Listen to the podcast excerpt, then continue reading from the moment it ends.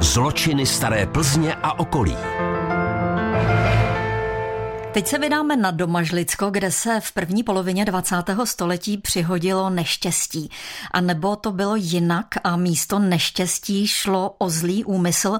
Víc nám k tomu poví ředitel státního oblastního archivu v Plzni Karel Řeháček. Teď se nacházíme na břehu řeky Radbuzy, kousek od Vránova, poblíž Horšovského týna a na tomto místě se 14. září roku 1930 stala tragédie. Utopila se zde 22-letá Anna Toupalová z Čermné na Domažlicku. Takže to vypadalo na sebevraždu. Zpočátku ano, ta smrt ovšem byla podivná, protože Anna Toupalová byla v plné síle, byla mladá, byla těhotná, čekala miminko. Okolnosti toho případu byly tak podezřelé, že nakonec vedly k obvinění jejího tehdejšího přítele, nezaměstnaného kovářského pomocníka Václava Kohouta, taktéž z Čermné, z toho, že jí k té smrti pomohl. Václav Kohout měl před vojnou a už dva roky udržoval s Toupalovou poměr, který, jak bylo řečeno, nezůstal bez následků v tom září roku 1930 již sedmým měsícem, to znamená na jakékoliv další zásahy už bylo pozdě. Toupalová pochopitelně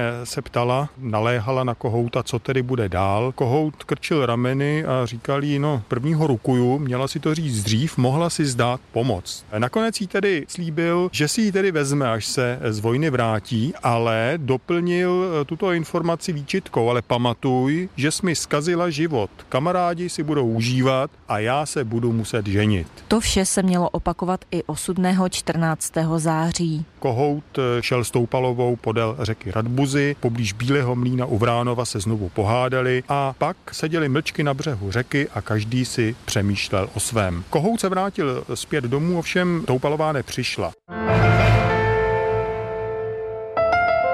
Staňkovským četníkům to ohlásil o dva dny později její nevlastní otec. Říkal v tom jistě má prsty ten kohout, je to lump a násilník. Kohout se ani nesnažil zapírat, on přiznal, že spolu u řeky byli, že se pohádali. Ovšem řekl četníkům, že on šel pryč a když se z vršku otočil, tak jenom viděl, jak skočila Toupalová do vody. Tohle to povídal téměř nezúčastněně. Četníci tedy následujícího dne prohledali za pomoci místních označený úsek řeky, ale bezvýsledně. Kohouta vzali pro jistotu do vazby. Toupalovou pak našli až 19. září, to znamená pět dnů poté, co se ta záležitost stala. Našli ji v řece, kde byla voda hluboká skoro 3 metry, plná silných spodních proudů. Provedli pitvu, jenže pitva žádné násilí neprokázala. Smrt nastala pouhým utonutím. Takže hned od počátku byly dvě vyšetřovací verze, jestli to tedy byla sebevražda nebo jestli se stalo něco horšího. Samozřejmě Kohout přiznával jenom to, co bylo zapotřebí, měnil svoje výpovědi. Nakonec při jedné z posledních výpovědí prohlásil, ano, vrhla se do vody. Já jsem jí chtěl pomoci, ale bál jsem se skočit do vody za ní. Neuměla plavat a já také nijak zdatným plavcem nejsem. Hájil se. Co na to porota? Důvěryhodný příběh to samozřejmě pro porotu nebyl. Není divu tedy, že Kohoutovi neuvěřila a že ho jednomyslně uznala vinným z prosté vraždy. Ani verdikt soudu pak nebyl překvapivý, vynesl trest smrti. Jenže Kohoutovi požádal požádali o pomoc prezidenta Masaryka a ten jim vyhověl a jejich nezdárnému synovi udělil milost. Trest smrti tedy byl nahrazen 18-letým těžkým žalářem.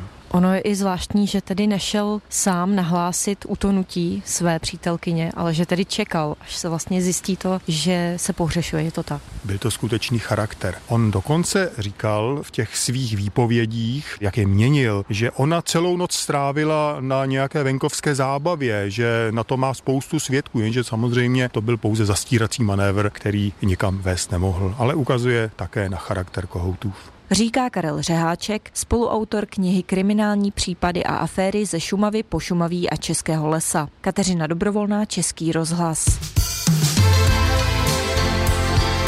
Český rozhlas Plzeň. Rádio vašeho kraje.